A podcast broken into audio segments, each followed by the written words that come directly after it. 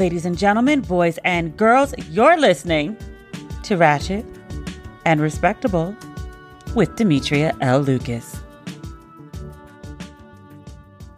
Can I tell y'all how y'all almost didn't get a podcast this week? I'll explain why later. First, I need to tell you about my LA life. I'm celebrating today my two month quote and unquote anniversary of moving to LA. It's been an interesting adventure, and I'll also get to that in a little bit. But first, I need to tell you about part of my routine. I've been on this crazy workout kick and this health kick. I have some events coming up this summer that I would like to be at my best for. So I've been doing a lot of gym and I started hiking. I have to tell you about something I've incorporated into my fitness nutrition routine that has transformed my food life. I need to tell you about Daily Harvest. Daily Harvest delivers carefully sourced, chef crafted smoothies, savory bowls, overnight oats, and more. All of Daily Harvest ingredients are carefully sourced for maximum nourishment and flavor. So far, Daily Harvest is the easiest, most delicious way to load up on fruits and vegetables first thing in the morning, before bed, and anytime in between. On last week's episode, I was telling you about these smoothies that I've been drinking every morning. I actually went and bought a blender but this week, I've been trying out the harvest bowls. I had an amazing one earlier today. It was sweet potato and wild rice hash. It's got tomato, sweet potato, wild rice, great northern bean. I'm not sure how that's different than, say, like a good southern bean, but okay. Avocado, which you know I live and die for, olive oil, which I probably should have less in my diet because it's so fatty, but I love it. Red pepper, nutritional yeast, smoked paprika, and my take, my tack, my take, my talk, mushroom, some kind of mushroom. Most of it's organic. I keep my, my daily harvest bowls in the freezer, as the label suggests. I take one out in the morning when I think I want to eat one that day. You can actually microwave them if you want, but I've been trying to lay off the microwave. So I just put it on the stove top, added two tablespoons of water, let it cook for four to six minutes, and boom, you've got a whole meal. So if you're interested in giving Daily Harvest a try, and I hope that you are, go to daily-harvest.com and enter promo code RESPECTABLE to get three cups free on your first Daily Harvest box. That's promo code RESPECTABLE for three free Daily Harvest cups at daily-harvest.com. That's daily-harvest.com. You ready for the shenanigans? Let me tell you why you almost didn't get a podcast. So, tons of stuff has happened in the last couple weeks, but nothing that I'm really excited about. And I was like, you know what? I respect my time and I respect my listeners, and I'd rather not do a podcast and do something else that that fulfills me than to give you a whack podcast. Nobody wants that. Lucky for you and me. I asked the the folks on my my private Facebook page, and if you haven't figured out now, they're kind of like my testers. I bounce a lot of ideas off of them before I execute. I, I believe in crowdsourcing opinions. If you're trying to give something to the masses, ask the masses what they want and and let them tell you.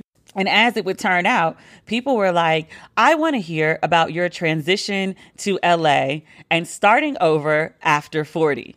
And I was like, I ain't 40 but I did transition to LA. So I will offer some insights. But people had some other ideas that they wanted me to weigh in on that were actually pretty good. Maybe I can touch on those just a little bit.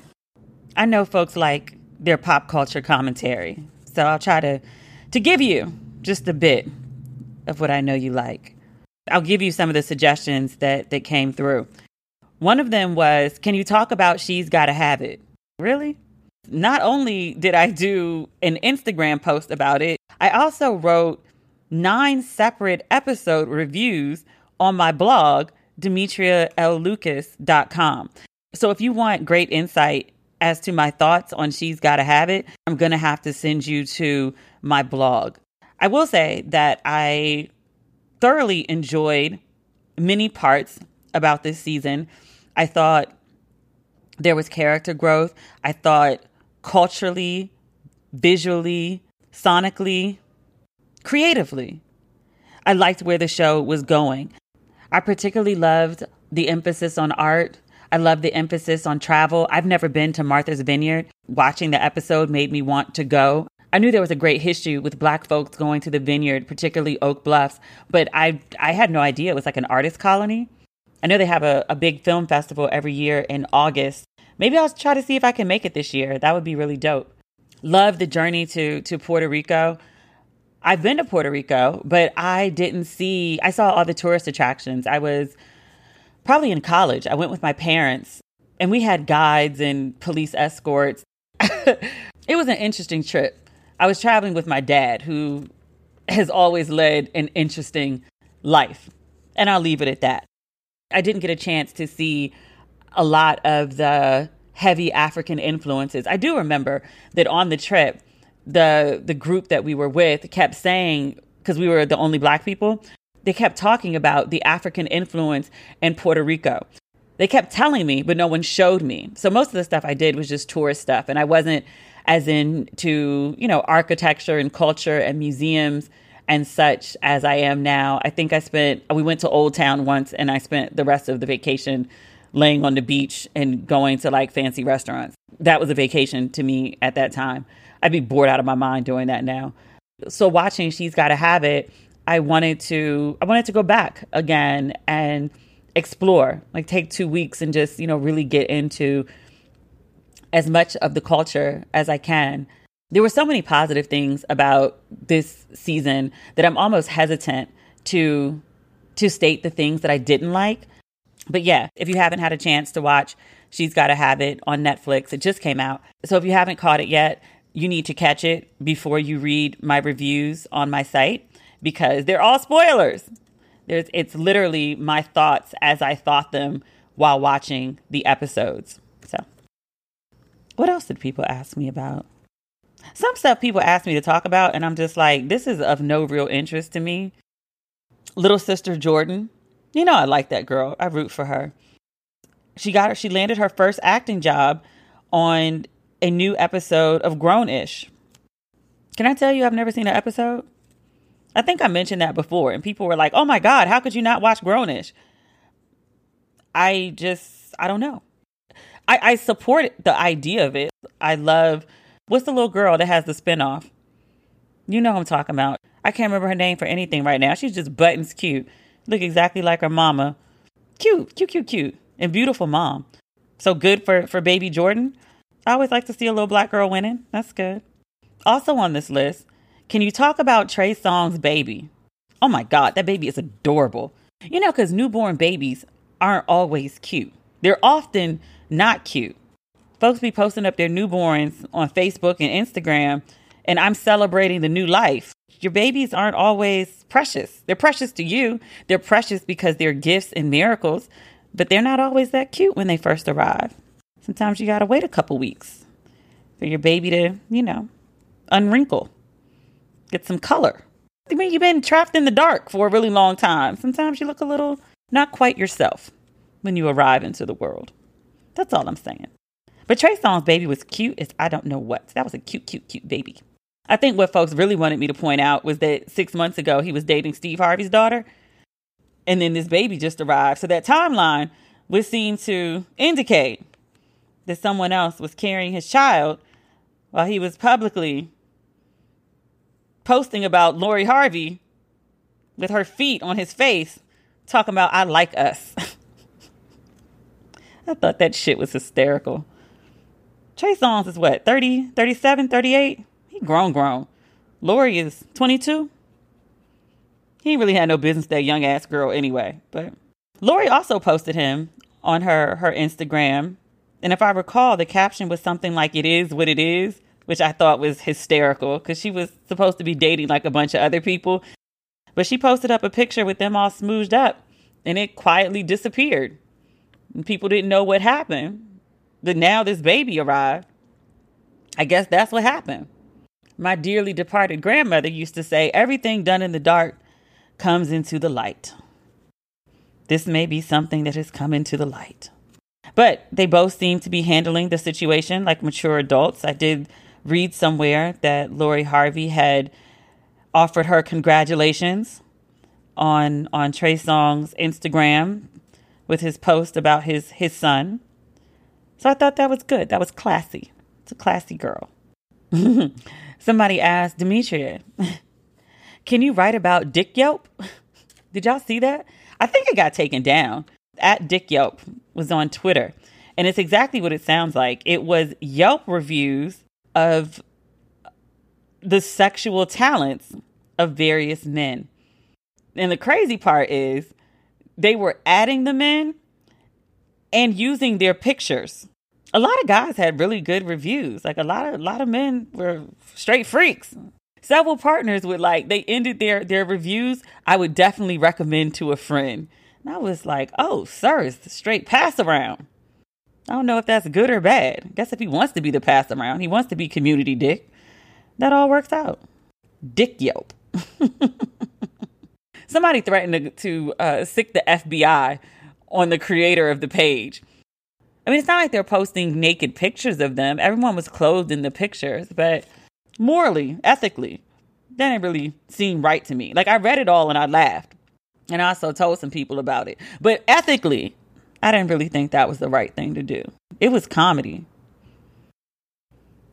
Demetria. Can you talk about Peter Gunz having his 11th child with a 19 year old girl. What's there to say? Peter Gunz is consistent. He don't believe in condoms. That's clear. I, I don't know Peter Gunz. I don't know the degree to which he takes care of his family. We've seen him do some horrible shit to women on his reality show. I don't know how true that is, whether it's for cameras or not. But he does have 10 children with multiple women. I hope that he has the financial means to take care of them. I would imagine that 11 children with multiple women, it's difficult for him to be a present and active father in the children's lives. But we're not just going to blame Peter Gunz here. Peter Gunz should absolutely be snipped or use condoms because the pull-out method ain't working for you, bruh. I have to wonder about children's mothers because I think he has multiple kids by a couple of these women. I met one of them who you would never guess. Classy chick, got her ish together, very Amina like. She looked very similar to Amina. Dope chick. I met her in a dope situation, hanging around some dope, very high powered folks in DC.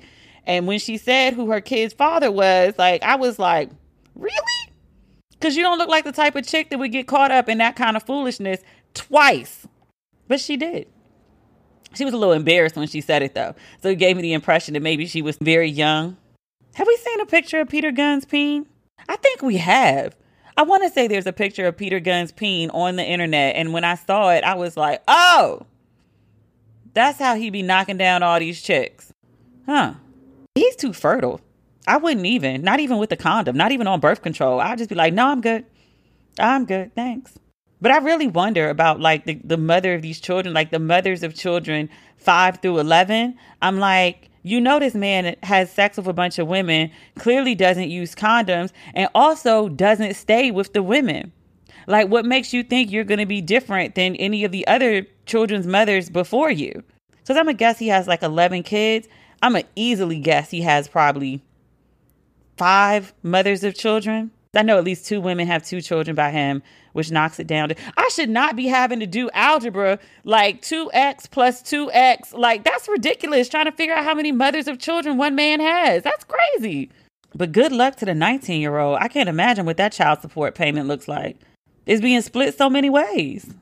That's some advice I would give to these young girls. If you're going to have babies by these dudes, make sure they have sustainable careers and they don't have a bunch of other kids' moms.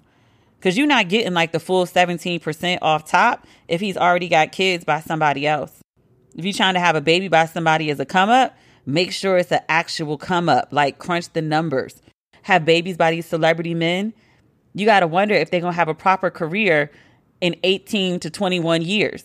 How many celebrities do you know, entertainers do you know that had millions, hundreds of millions, MC Hammer, Mike Tyson, but went bankrupt? Don't be out here having these babies with these one hit wonders. They always lose their money. Those are some of the suggestions that people wanted me to speak about this week. Oh, wait, no, there's one more. Dionne Warwick's comments on Beyonce. over at Essence. I'm not online as much as I, I used to be. So I missed most of the brouhaha over Dionne Warwick. I happened to log on to Facebook one day and somebody was like, Dionne Warwick isn't even a legend. What has she done besides the Psychic Friends Network? And I was like, oh, this Dionne Warwick slander will not stand. Absolutely not. Absolutely not. So then I read up on why people were talking shit about Dionne Warwick. And she made some comments about Beyonce. I didn't think they were accurate, but I didn't think it was straight Beyonce slander to the point that people needed to drag the great but not late Dionne Warwick. What does she say? I have an admiration for Beyonce Knowles Carter now. Watching her growth has been quite refreshing. It's wonderful to see how she's been able to create what and who she wanted to be and who she is. Now, sustaining and becoming a big icon that a Gladys Knight or a Patti LaBelle or a Johnny Mathis or a Frank Sinatra or Sammy Davis Jr. is, I doubt that. Mm, maybe that was a little slanderish. And like I said, I can appreciate her talent, but that iconic status that I just mentioned, those names, a long road to hoe. Oh, in fairness, those names are big names. Those names are a long road to hoe. She did a follow up interview on the E network where she added just a little bit more context. And she said that she didn't know if Beyonce was going to have a 50 year career. Beyonce's had a 20 year run already. I don't know why she would question whether Beyonce was going to have a 50 year career, though. I mean, obviously, she's not going to be able to dance the way she does now for the next 30 years. That's just the nature of the human body. You can't do the same things at 50, 60, 70 that you could at 20, 30, 40. And I think that's a fair assessment. It's just so weird to say that she didn't think that that Beyonce was on that trajectory. Because in the list of people that she mentioned, I would say Diana Ross belongs on that list. I went to see Diana Ross in concert at Essence Music Festival a couple years ago. She was great. She had beautiful, flowy, fluffy ground, gowns. She obviously didn't do a whole lot of dancing and movements, but the Supremes never did. But she has hit after hit after hit after hit. And she basically paraded around the stage in her lovely gowns. Beautiful everything about Beyonce's trajectory indicates that she would still be in that same category.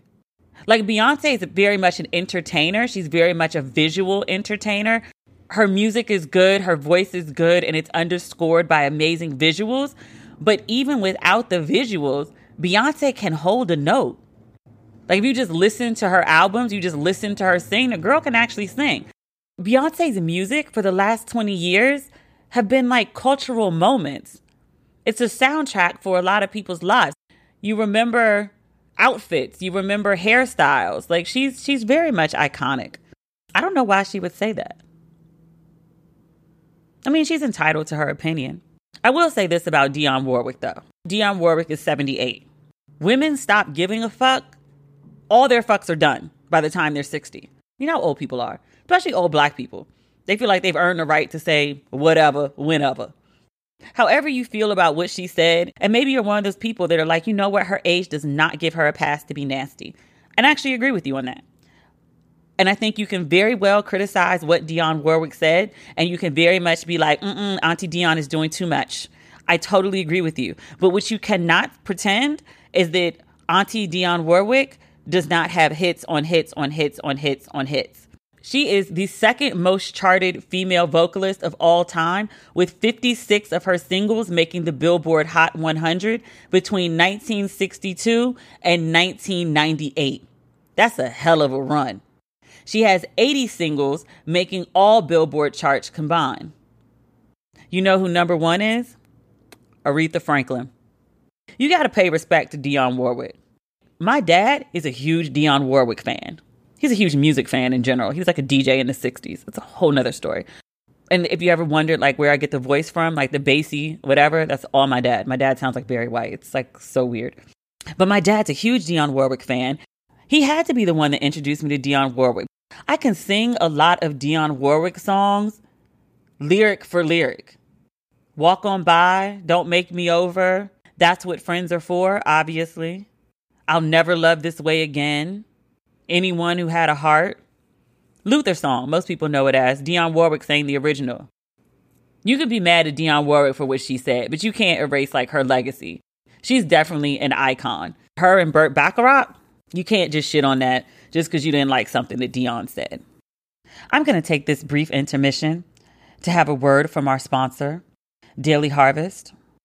Daily Harvest delivers carefully sourced, chef crafted smoothies, savory bowls, overnight oats, and more built on fruits and vegetables. Everything stays fresh in your freezer until you're ready to eat, and you can choose from more than 50 nourishing options for any time of day. Ready to blend smoothies, savory harvest bowls, soups, and more. Each single serving cup takes one step to prepare. You just add water or milk to a smoothie or heat up a harvest bowl. I add a little water in mine just to give it a little more soupy taste. All of Daily Harvest ingredients are carefully sourced for maximum nourishment and flavor.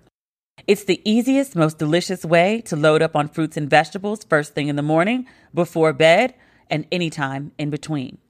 If you're ready to give Daily Harvest a try, you can go to daily-harvest.com and enter promo code respectable to get 3 cups free in your first Daily Harvest box. That's promo code respectable for 3 free Daily Harvest cups at daily-harvest.com. daily-harvest.com. So when I asked people what they wanted me to talk about, the overwhelming subject matter was about transitioning to LA and starting over again after 40, which I was like, people, stop it. I am not 40, not yet. But people wanted to know what was the process like of starting over. I'm actually writing a whole book about that. Life is not a dress rehearsal. I've changed the subject matter of this book 50 million times, but essentially it's a book about rebuilding a new life after you've made a mess of the previous one. I'll share some of my journey about what the process was. I think when it comes to this, I'm much better writing about it than I am speaking about it, but we'll give it a whirl. I left New York in July 2017 and I was pretty broken. I'd been in a, a bad marriage. Without going into great detail, it took a huge emotional and physical toll on me. I went home to DC and I lived with my parents for about 18 months. I moved home to Maryland and I grew up there. I went to high school there, I went to college there. I went back and forth to see my parents like pretty often and to hang out with my friends. So I still had a built-in social infrastructure. So moving back to Maryland and quote and unquote starting over, it feels disingenuous for me to say that. I landed back in Maryland in July and I immediately just hit the ground running. I didn't want to deal with the looming divorce. I didn't want to deal with that shit. You know, I called up my friends and I told everybody, like, hey, I've officially moved back. So there were lunches and dinners and brunches, and I wasn't drinking at the time, so no cocktails. But like, I was on the scene and I was meeting people. You know, I was landing TV segments, I was landing writing gigs. It wasn't like a big transition socially or emotionally at that point. I was in a really bad situation and I went to the safest place I could find, which was my father's house. It's biblical. There is always a room for me in my father's house. That's John 14, 2. My father's house has many rooms. Being in DC was good at first, but then things started to fall apart. I remember I was doing a morning show and I was talking to one of my friends about it, and they were like, Oh, yeah, you should definitely try to get like a contributor job with them. It would be really great. They have the biggest reach in the area. And I was like, Oh, okay. Well, how big is the reach? And he was like, Oh, girl, he was like, It's 250,000 people. And he said that like it was a lot of people. You know, I'm doing like the local affiliate, and I'm happy to be there. I'm not mentioning the name for a reason because I don't want to seem in any way ungrateful for the opportunities. But I was used to doing GMA where on like a bad day, it's like 4 million. So I was like, oh, okay. After the novelty of me being back in DC wore off, I noticed I didn't really fit in the same way. Most of my friends were corporate. They had transitioned out of being legislative aides and even chief of staffs. They'd gone private sector and they were making shit tons of money. I'm coming from New York. I'm used to living in a, a, a one bedroom apartment that was big by New York standards. Like I had the hangout spot before I got married. I started to notice the income differential. I could live a similar life in some ways because I was living at home. And I remember a time we would hang out in people's big ass houses with their big ass basements and their bars in house. And it was because we were home for summer and we were all hanging out at our parents' house. But it seemed like everyone else around me had grown up. Everyone had houses and pools and garages and, you know, space. And I was like, wow, like even before life took this turn that landed me back home in the guest room, I wasn't living the same. New York is a different lifestyle. It's also way more expensive than DC, sort of. My friends had taken a different turn in life, and I was still on this. I hadn't kept up in some ways. I'm always very mindful of that. Like, I don't ever want to be the successful friend in the circle. I like being surrounded by people who are also successful in their own right, in their own roles. But the definition of success in New York is much different than the definition of success in Maryland. So those things I started to notice. And then over time, like I do have friends that in Maryland who are married, but then I also had friends who were single and had been single single for a while. One of their favorite pastimes was going out and like looking to meet guys. I'm going through a divorce. I, I don't have any interest in going out to meet guys. I actually still honestly don't. If I'm honest with myself about what I want and what I don't, a guy is just really not on the list at this moment. We'd be in these text chats and they'd want to talk about men and it just they want to talk about men and how to meet men and I just I didn't have the bandwidth. So after a while, I just started keeping to myself.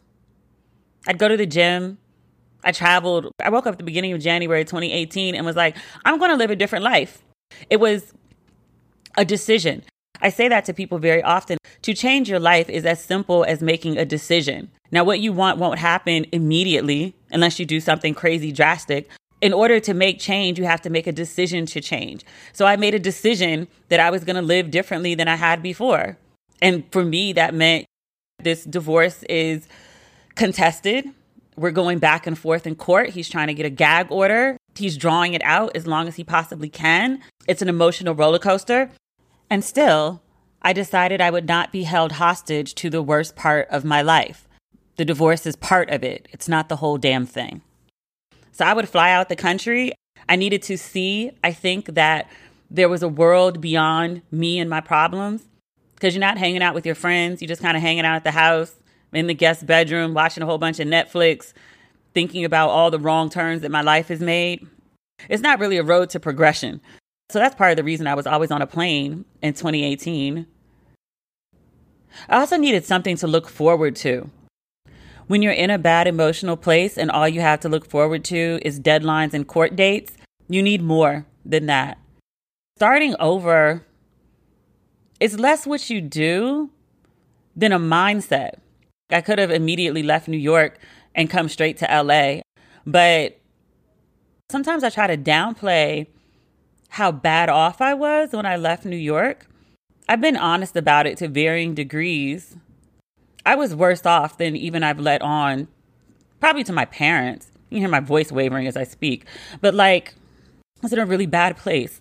And I had the exact same infrastructure, probably even better, when I left New York to move to California. I could have gotten like a much bigger place, could have upgraded my car, could have still traveled, but mentally i just wasn't in in a place hmm odd illusion if you remember the episode of this is us. Deja goes back and forth between randall and her parents and then finally deja's mother comes and she says you know can you just take deja? Because i just can't do it anymore. Deja goes upstairs to her bedroom and randall comes up to ask her. She's like no how are you? Like are you are you okay? And deja says i'm just tired the way she expressed being tired of this back and forth with with her mother and her mother's addiction and going back and forth between families and foster care and blah blah blah like that's how I felt when I left New York and I was just like I am depleted. I couldn't have moved to California. It wasn't healthy for me to be left to my own devices by myself for that long. I'd be dead, be quite honest with you. I would have started doing drugs and overdosed or I would have become a stone cold alcoholic, or I would have killed myself. I had to move back to DC. Like I needed to be home with my parents. Unfortunate truth. My real starting over to me is not moving to DC. Everyone else saw DC as a transition. I had convinced myself that it was a permanent decision. Like, oh, I'm going to move to DC and I'm getting an apartment on H Street. I'm going to start covering politics and eventually, like, maybe I'll go work on the Hill because I could theoretically, maybe. But the real transition, for me at least, was moving to California. It wasn't physical and it wasn't financial. It was just really getting my head together of being so far away from home, of being scared of making another huge mistake. I never wanted to be in that situation again. And not just, I mean, married, but I just mean emotionally, mentally. I never wanted to be in a rock bottom place again. And I, I was scared to make another leap that would possibly put me there. I spent a lot of time thinking about the steps that led up to me marrying someone that I shouldn't have and staying in a situation that I shouldn't have after I realized, like, oh no, this is a shit show. There's some ugly truths about not just the marriage, but honestly, just about me and my story and my family that I really had to like break down and and deal with that made me really really uncomfortable. There is a large gap between the person I would like to be and the person that I am. And I thought it was much less of a gap than it was only to sit down and take a proper assessment of my shit and be like, oh, some of this really stinks.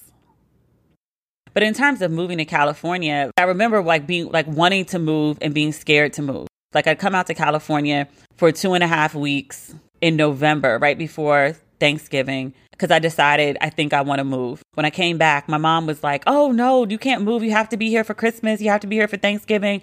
Can you wait until the new year? I had a really good friend who was moving to Atlanta and she was renting a townhouse sight unseen. And I was like, you know what? I know the I know the neighborhood I want to live in. Worst case scenario, I can have my cousin go look at the spot. As long as I'm in the neighborhood that I want, like I'm good. I went to the gym. I'd walk uphill as fast as I could to get that like adrenaline rush.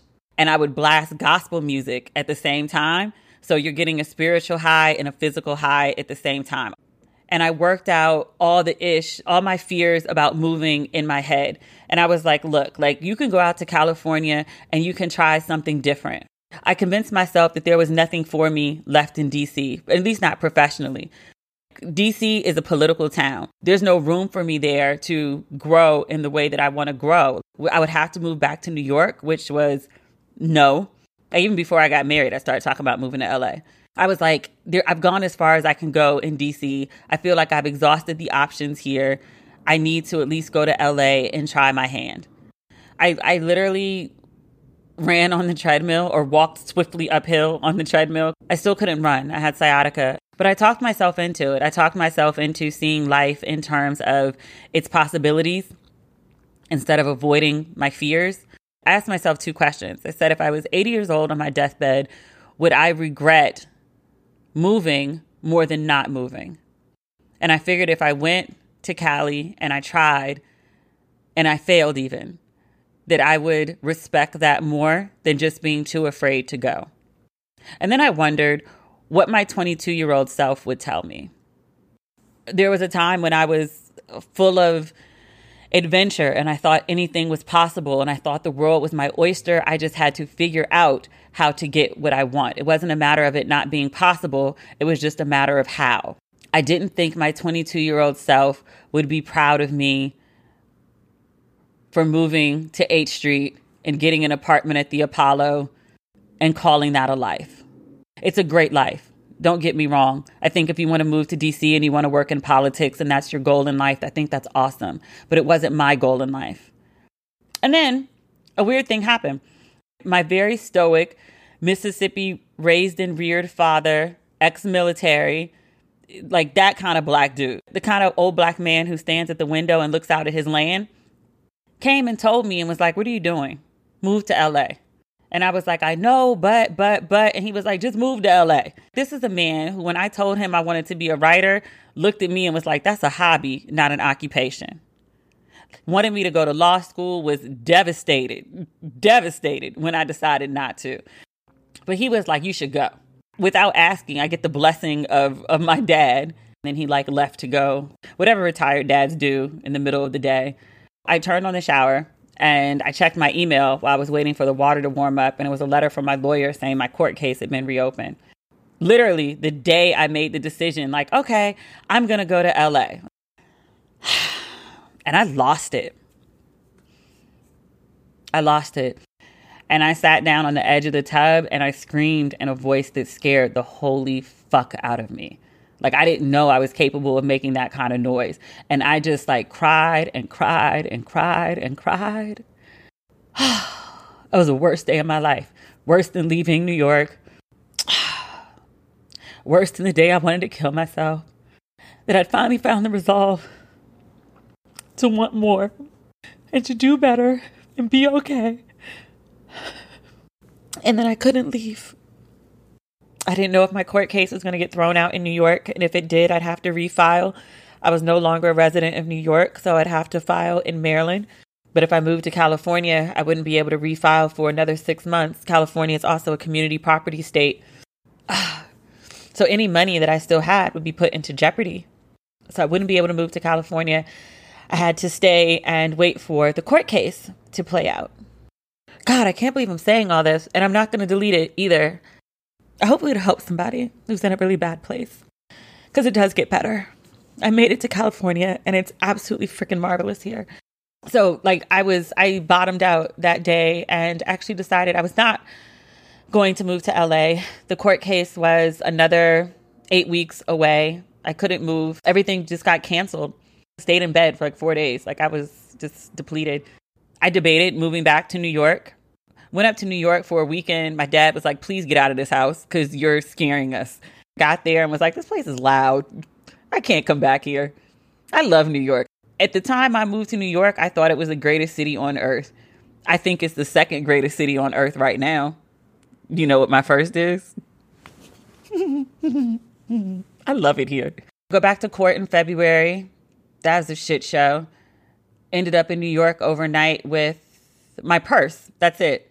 I showed up for court. We weren't able to have court that day for various reasons. And then the following day, I was back at court at 9:30 in the morning.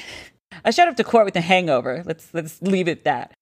I got back to Maryland. I knew I didn't want to go back to New York. I was still trying to figure out what I could do in DC because I I had just given everything to talk myself into that that first move and just didn't feel like I had it in me to to try again.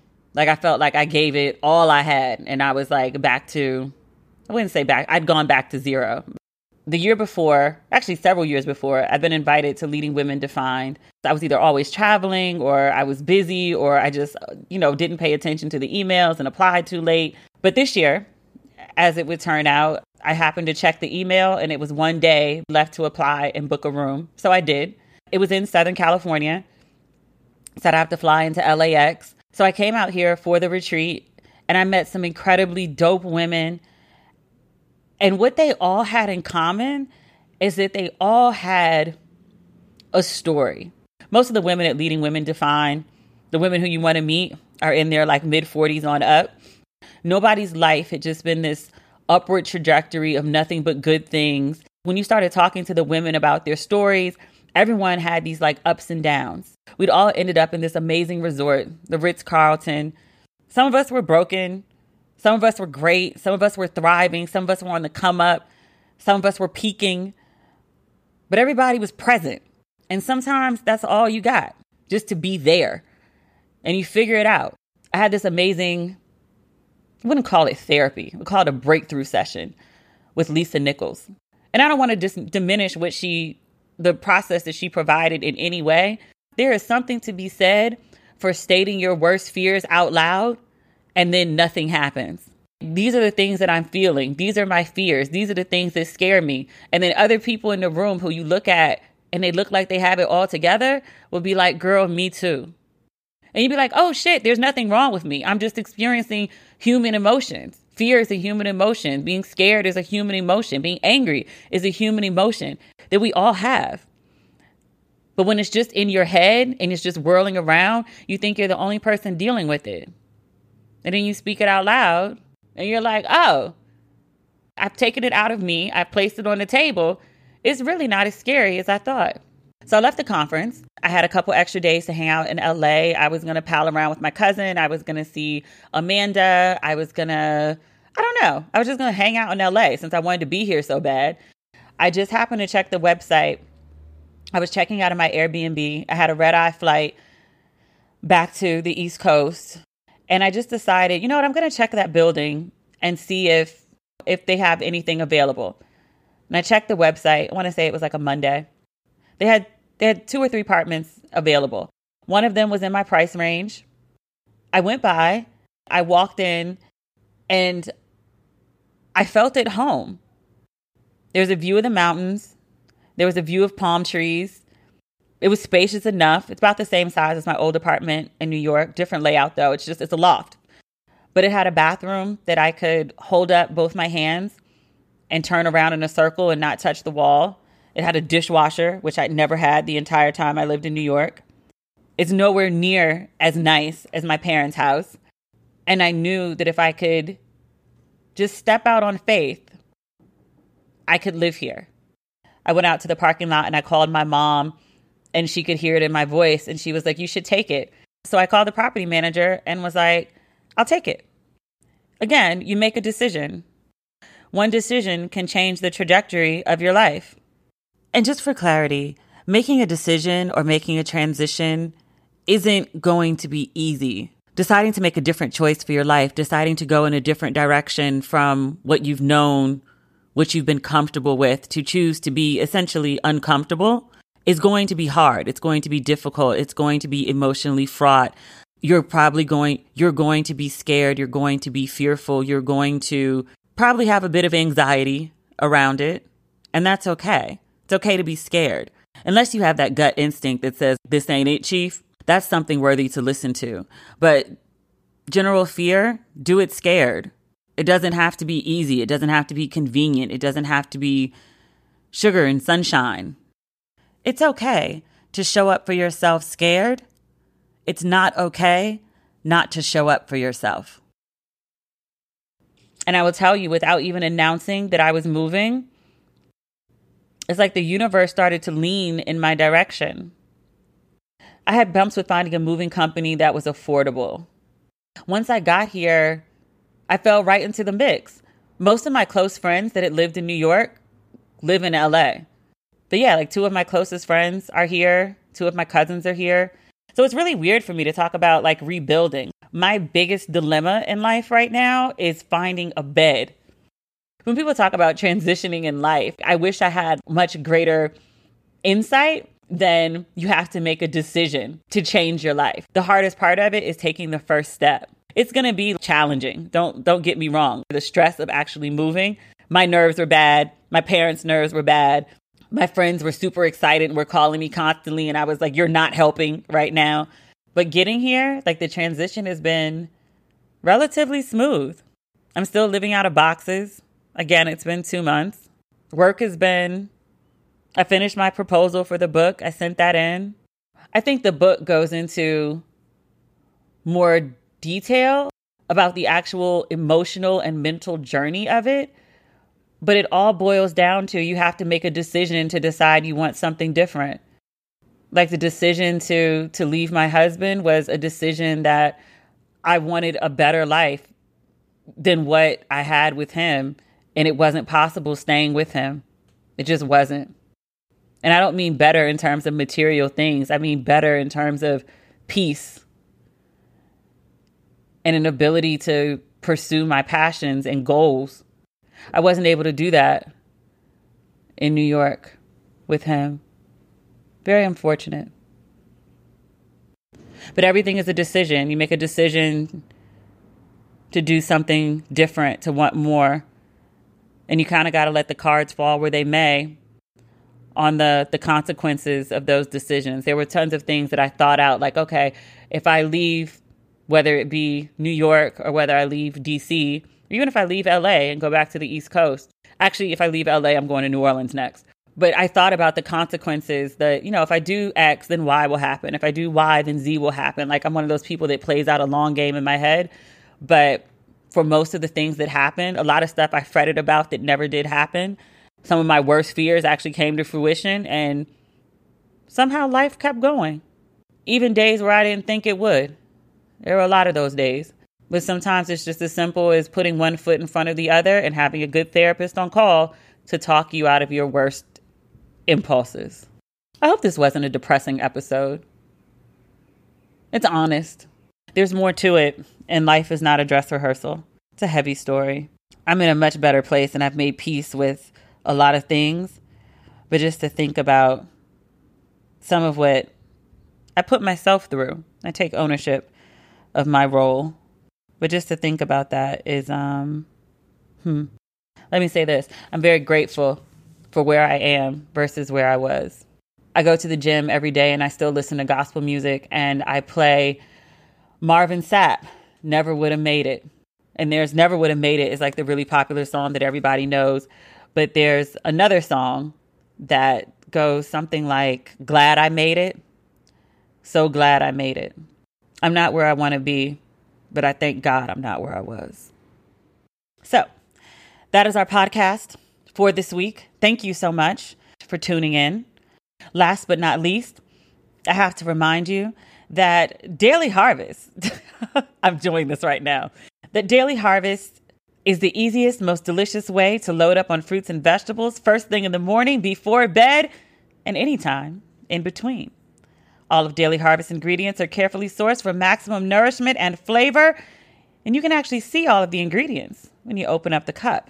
Each single serving cup takes one step to prepare. Just add water or milk to a smoothie, maybe a little water when you heat up your harvest bowl, and you are good to go.